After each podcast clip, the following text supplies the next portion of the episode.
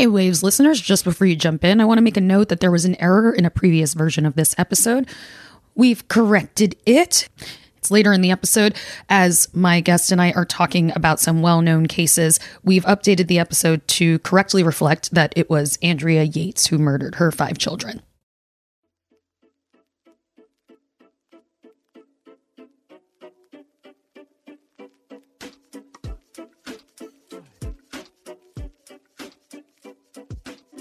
Hello and welcome to The Waves, Slate's podcast about gender, feminism, and today, a story that complicates so many of our social narratives.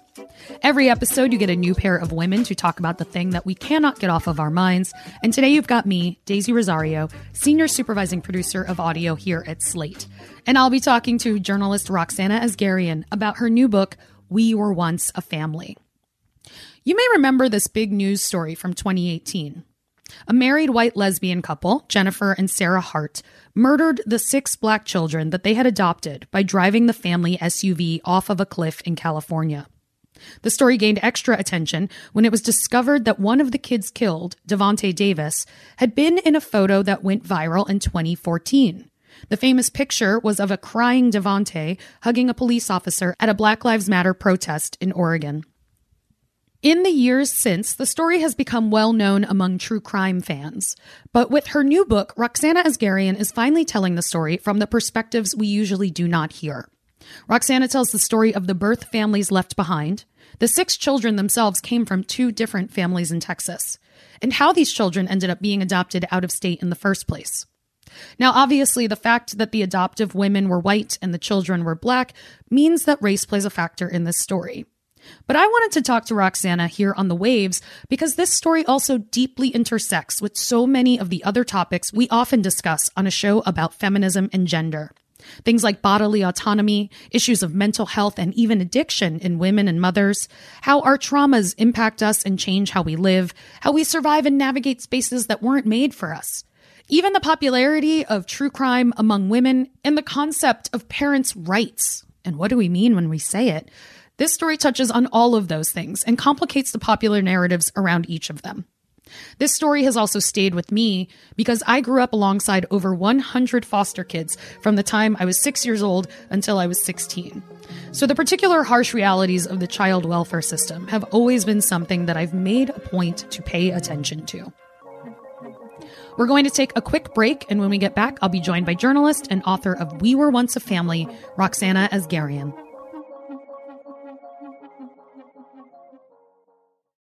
Hey, Waves listeners, if you're loving the show and want to hear more, subscribe to our feed. New episodes come out every Thursday morning. And while you're there, check out other episodes too, like last week's that was all about postpartum psychosis. It was a fascinating conversation.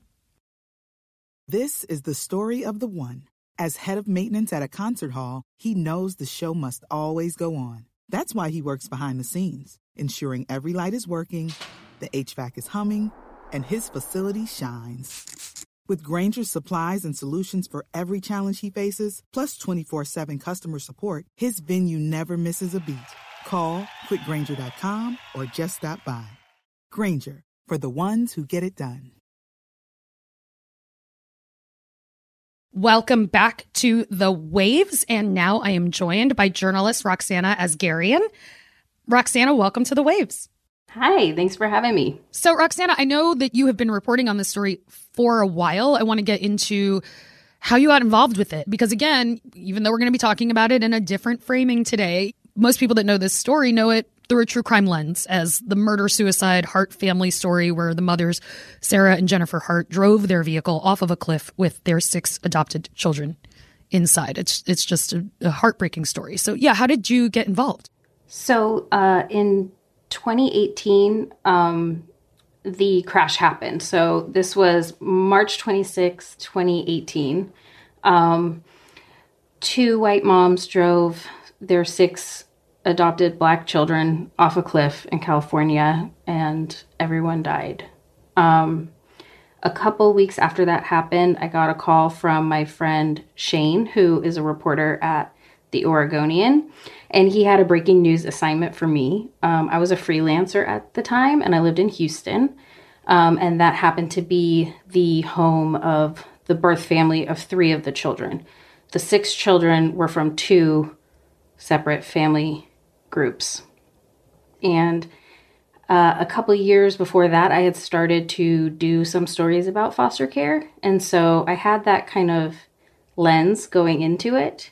And when I sat uh, with the family, I kind of realized just I had a really intense experience um, witnessing the grief that they had just heard the day before. So it was really fresh. Um, they heard from their attorney. So they were kind of wondering what happened. Why didn't anyone call us? Um, they felt really blindsided because they had built up a picture in their heads of what their kids might be experiencing, and this was not that. I just realized there was a lot more to it, and I was seeing a lot of the stories coming out that really minimized or outright disregarded the stories of the birth families. And so that was my kind of founding mission because to me it was always a child welfare story. And it felt like a lot of the stories I was seeing about the tragedy were not focused at all on the child welfare system.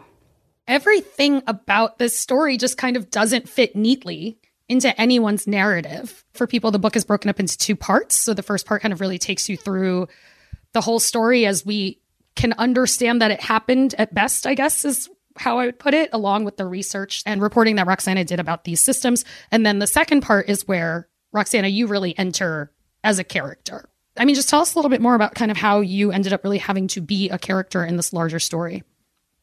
One example would be the birth family of the second three kids.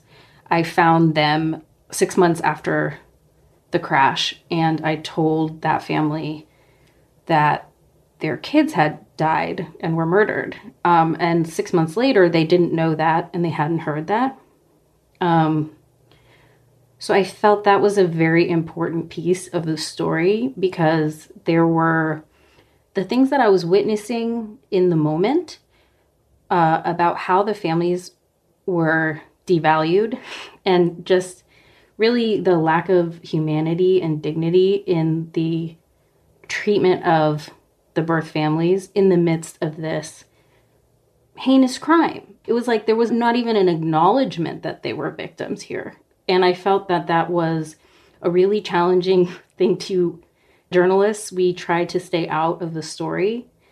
I felt like there was some transparency that needed to happen because I did have a hand in some things. And also, I felt like it was the easiest way to convey the treatment of the families in the present day. And at the end of the um, book, I talk about driving to South Dakota, which is where the Harts were from, both women were from. And I got some of the ashes of the children from Jennifer's dad and brought them back to the birth families. That was another thing that I kind of like needed to disclose because it felt like it was it was very important to the sort of grief process of all of the families who were never really connected to each other. Um, even the Hart women, when they were married, they were estranged from their own families. So after their deaths, the two families of the women were struggling to communicate. I think a lot of it ended up being a meditation on grief and that was a huge experience as someone who has never personally had the experience of a death of a family member.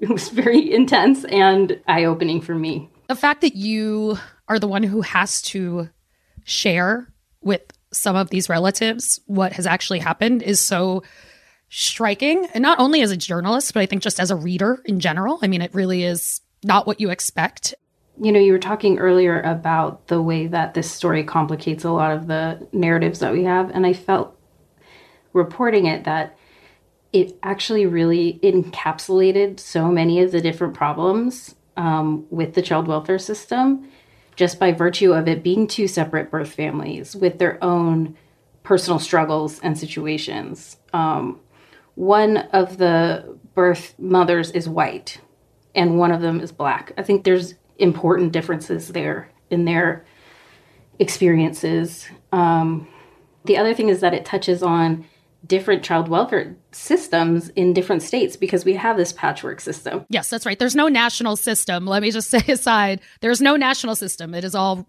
kind of run by states and even within the states it's often a mess of kind of what they might have handed over to advocacy groups or religious groups or just private groups and things like that.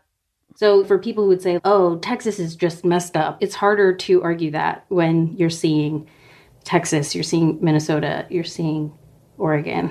And the most stark thing, I think, is that you're seeing the disparate treatment of the birth families and the adoptive parents. Like, it's so stark and it's so unsettling.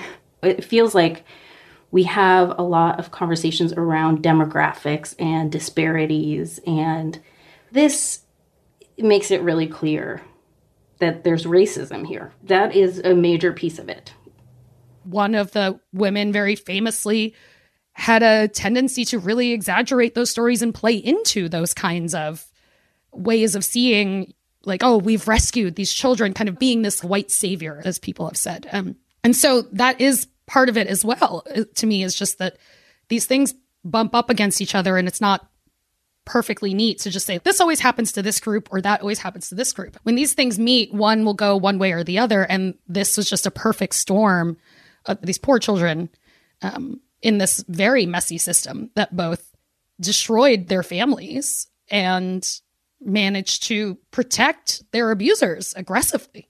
So in the book, you talk about things like the fact that these uh, the Hart women would take the kids off of medications that they had maybe been on while they had been in foster care before they got to them. And of course, kind of broadly, people just applauded, like, oh, you're getting them off of medications, but not talking about whether or not, well, did they need some more than others? Yeah, there wasn't conversation about, oh, isn't this something that they need? It was just seen as a net good that these women were able to get these kids off of medications. And that is one of many examples in the book of something that they were able to kind of parlay into a particular type of understanding. Yeah, for sure. And I think um, Dontay, the older sibling of three of the kids, meanwhile, as all of this is happening, he's in a institutionalized it's a residential treatment center for kids with high behavioral needs. He was extremely over medicated and he was never told what was going on. I think that caseworkers saw these moms who were speaking their language and they thought this is a win. I asked her like did you read about this in depth? Because it's not the case. It's not what you thought it was. And the caseworker wasn't able to engage with that, even in the face of these kids' murder. We're going to pause for a quick break here, but if you want to hear more from me and Roxanna, check out our Waves Plus segment, where today we're talking about what it was like for Roxanna to be reporting this story and writing this book while living through a pandemic where she herself was also a first time mom. And please consider supporting the show by joining Slate Plus. Members get benefits like zero ads on any Slate podcast, no paywall on the Slate site, and bonus content of shows like Amicus, the new Dear Prudence Advice podcast, and of course, this one. To learn more, go to slate.com forward slash the waves plus.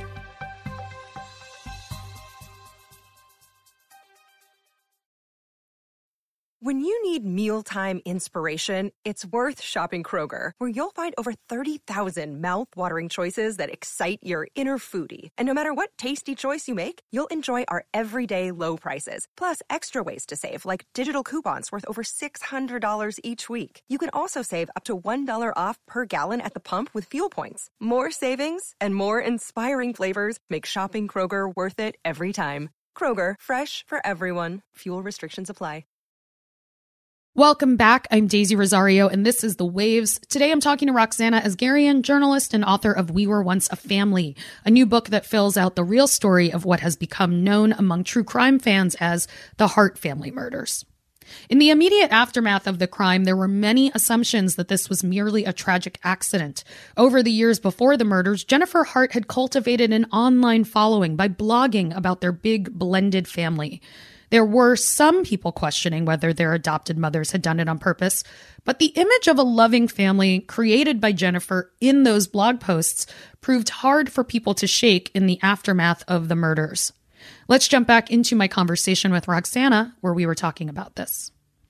I think one of the things that you'll quickly see if you look up this story at all is that a inquest found that the women planned to drive off the cliff. We have things that they were googling there's clearly no attempt to brake, there's no skid marks, things like that.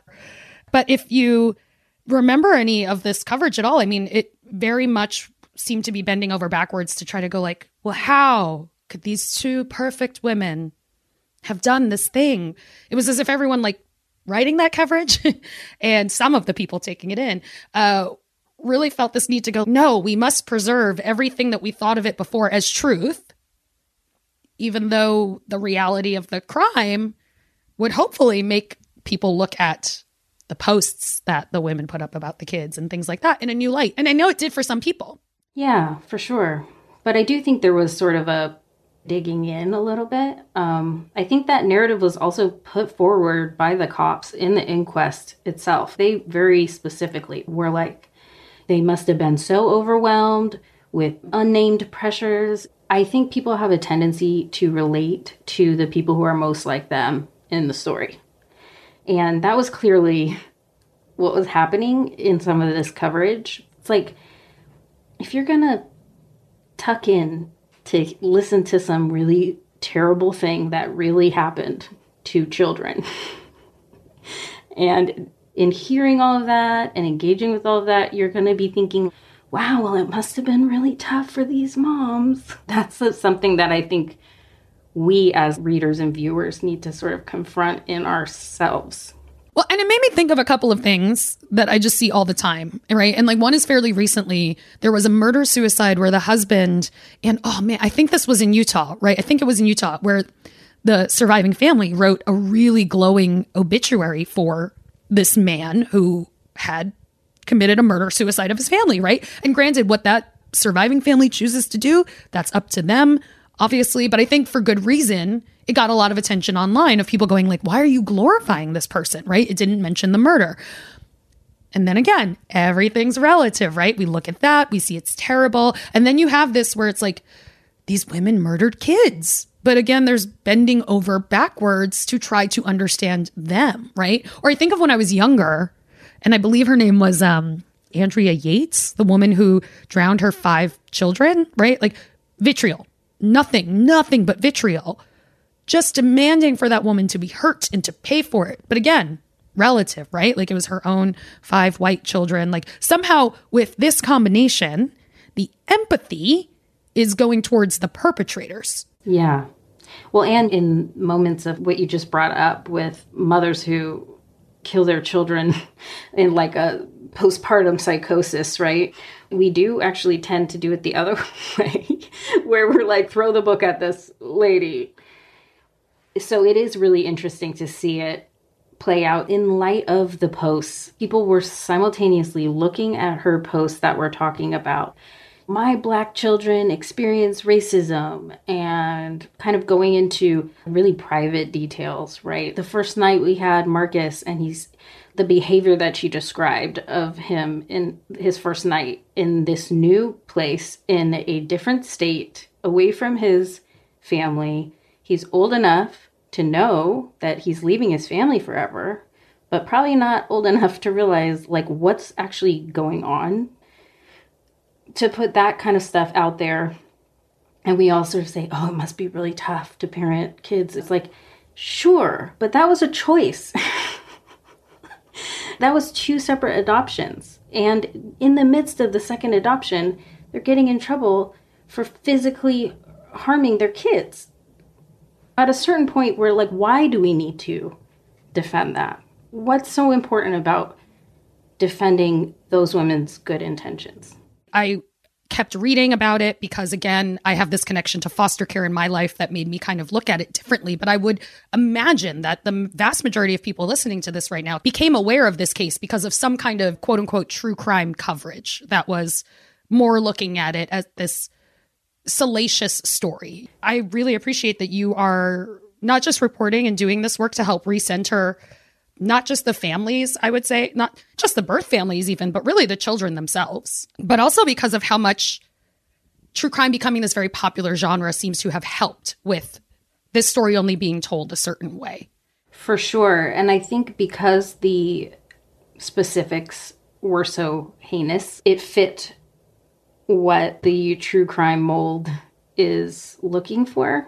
Um, writing about the child welfare system is really hard because there's a lot of trauma. and it felt like a lot of what happens behind the scenes in the child welfare system is just that it's private. Cases are private. And so we hear about it through this very kind of distorted lens, and it usually is happens when kids die. A harrowing abuse situation. And that's frustrating because it basically serves to make the child welfare professionals more risk averse. And the vast vast majority of cases in the child welfare system involve neglect and not abuse first of all. And also there's just so many ways that the families that interact with CPS are devalued. So it just felt like the perfect opportunity to take a story that everyone was already interested in um, and just go a little deeper with it to kind of hopefully so that people come with a takeaway of oh my gosh i didn't realize this is really how the system worked. You know a few people have written that we're seeing kind of this increase in this kind of slightly different take on true crime where it's breaking down the systems and getting to the heart of how something worked. I'm wondering what it was like for you as a reporter not only trying to actually build trust and gain the trust of the sources that you would get to know in the process of reporting this story and ultimately writing this book, but also having to do that as that other narrative is the more popular mainstream narrative out there. I mean, what was that experience like? It was frustrating. I won't lie. I think um, it kind of helped motivate me, I would say, because the material is so heavy and writing a book makes you go really, really deep, like a lot deeper than what ends up on the page. Um, and that was really challenging emotionally. So I felt a little animated by the anger or frustration that I felt towards the system and also towards the sort of narrative that was taking precedence at that time um, just sort of keeping focus that at some point down the road there would be an account out there that tells this larger story. What really surprised you most about the foster care system as you started learning about it? I think that there's a narrative that we all sort of hear, and particularly that the child welfare system is underfunded and overburdened. And I think in my first story that I actually used those words when I wrote about the child welfare system. And uh, I think over time, and reporting this book and also reporting lots of child welfare stories in the past few years, it's struck me that uh, there's a really fundamental issue with how we think about parents who are involved with CPS. So there's a stigma, there's a lot of shame, there's a lot of shaming on the part of caseworkers. Um, I think why the child welfare system, like you said, it's ignored, but it's so interconnected with so many other problems. Because if you are involved with the child welfare system, you are marginalized in some way, whether it be drug use, there's drug policy, uh, housing instability, housing crisis, uh, immigration status, um, intimate partner violence, poverty, obviously. These things are like the major drivers, CPS. And so when we separate it as if it's a siloed thing, we're missing the point and we're also continuing this sort of punitive approach when we have all this research that shows kids do best with their parents, and if they can't be with their parents, they do best with their family members. We know that. But yeah, we make it so hard. we really make it really hard. And it feels like we're doing that because we want to punish people. And if we're trying to punish the parents and we're harming the children, the children who need extra help, extra attention, and support, they're getting pulled out of their communities, they're getting dropped in institutions, they're not able to contact their siblings. This is really awful. The whole way that we approach this is wrong and it's not working. Yeah, any of us would know this. Like, hey, if you completely cut me off from like the only people I've ever loved and known, even if they're not necessarily the healthiest for me, but even in that setting, and I say this as someone who grew up with a father who was addicted to drugs, there were times where I could see him, there were times where I could not see him. You know, in general, we just went through this pandemic, people are stuck at home. It's hard to be isolated. We understand that idea that people need connection and to be known and to be loved. And then we will just immediately look directly at that and go, oh, we're going to take these kids away. We're going to completely cut them off. This is the right way to do it. It just in a very common sense way, in and of itself, doesn't really make any sense. Which again puts the behavior on the kid. So they mentioned a lot, they have eating issues. They will eat things out of the garbage or they'll gorge themselves. It's like that's a common trauma response for children who don't have really any control over their environment restricting their food in that scenario is only further traumatizing to them and also damaging. The kids are malnourished and too small. So then to turn around and say, oh, it's their food issues. There's a lot of ways that this story shows that we put a lot on kids. That it's not in any way in their ability or capacity to handle. When I hear about any major legislation, with everything we have going on in Florida, for example, and they frame it around parents' rights, something that always just feels so forgotten to me is what happens when kids are legitimately in abusive situations and how do we support them and and what they need. And um, part of what is so extra maddening about the stories of this family is that these children, when they ended up in this foster care system, they were not in abusive situations. Right. They were in unstable situations, you know. Yeah. Unstable and, and, for sure. Yeah. But tell us a little bit about the, the birth families and, and kind of how. Yeah. Um, so the Davis family, that's Devonte and his siblings. Um, their mom struggled with a cocaine addiction and um, they had a father figure who wasn't their biological dad, but who was there since their birth, all of them, and who was a very stable guy. It's just that the child welfare system didn't understand the relationship that um, that Sherry and Nathaniel had, and so I think they were like, he's not the bio dad, and I think bio dads have a hard time anyway in the child welfare system. Um, so that was them. And then Tammy Sherrick, uh, her kids, Markis, Hannah, and Abigail. Tammy struggled with mental illness and um, she just sort of lacked steady support. I think both families lacked steady support. And I think that's kind of the key is that there are foster parents that are really good and supportive. And most of those do understand that people come from their families and they they can be a stable person they can care they can be mom if you want them to be mom right because some kids do but it's like but it's understanding that where they come from is part of them just as everybody has that experience and in cases like with the Hart women where they're constantly talking about the terrible things that the kids experienced in front of them that's really harmful psychologically. And that's the thing that adoptive parents sometimes struggle with that is this kid comes from a family and that there doesn't need to be a total separation to love and care for a kid. I do want to point out there's a lot of people who are trying really hard to do right for these kids and once they age out and beyond because they do lack a support system and they lack the things that people who grow up within their own families just take for granted. particularly at the age when you were going through puberty or when you were graduating high school. These are times that the feelings and experiences that you have as a child imprint on you, and they're so intense. You experience life really intensely as a child.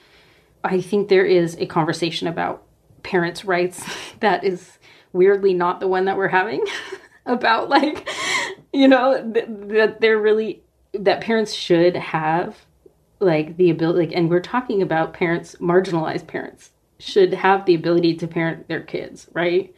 I mean it's really interesting to see this play out. I think the right tends to do this thing where they just take an idea or a concept that's really important and then just dismantles it so it makes no sense anymore like the groomers thing.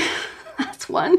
So this parents rights thing it's like what are we even talking about? Children have rights. Children are human beings who are marginalized by the fact of not having the ability to do things for themselves. It's a very difficult process for a kid who's in a bad situation to get in a better place. Um, but we, you know, removing kids from their communities with the teachers that love them and the the aunts and uncles, we're taking away connections that they can securely attach to.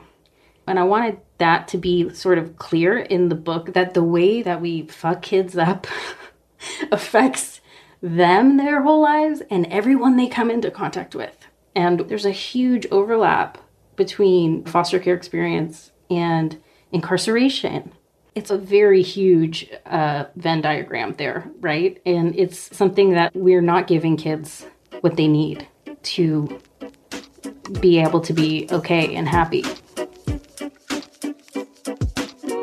I'd like to thank Roxanna Asgarian again for joining me today. Her book, We Were Once a Family A Story of Love, Death, and Child Removal in America, is available now. As much as it's an incredibly difficult story, I can also say that it's a very good read. That's our show this week. The Waves is produced by Cheyna Roth and Tori Dominguez. Alicia Montgomery is Vice President of Audio. We'd love to hear from you. Email us at thewaves at slate.com. The Waves will be back next week. Different hosts, different topic, same time and place.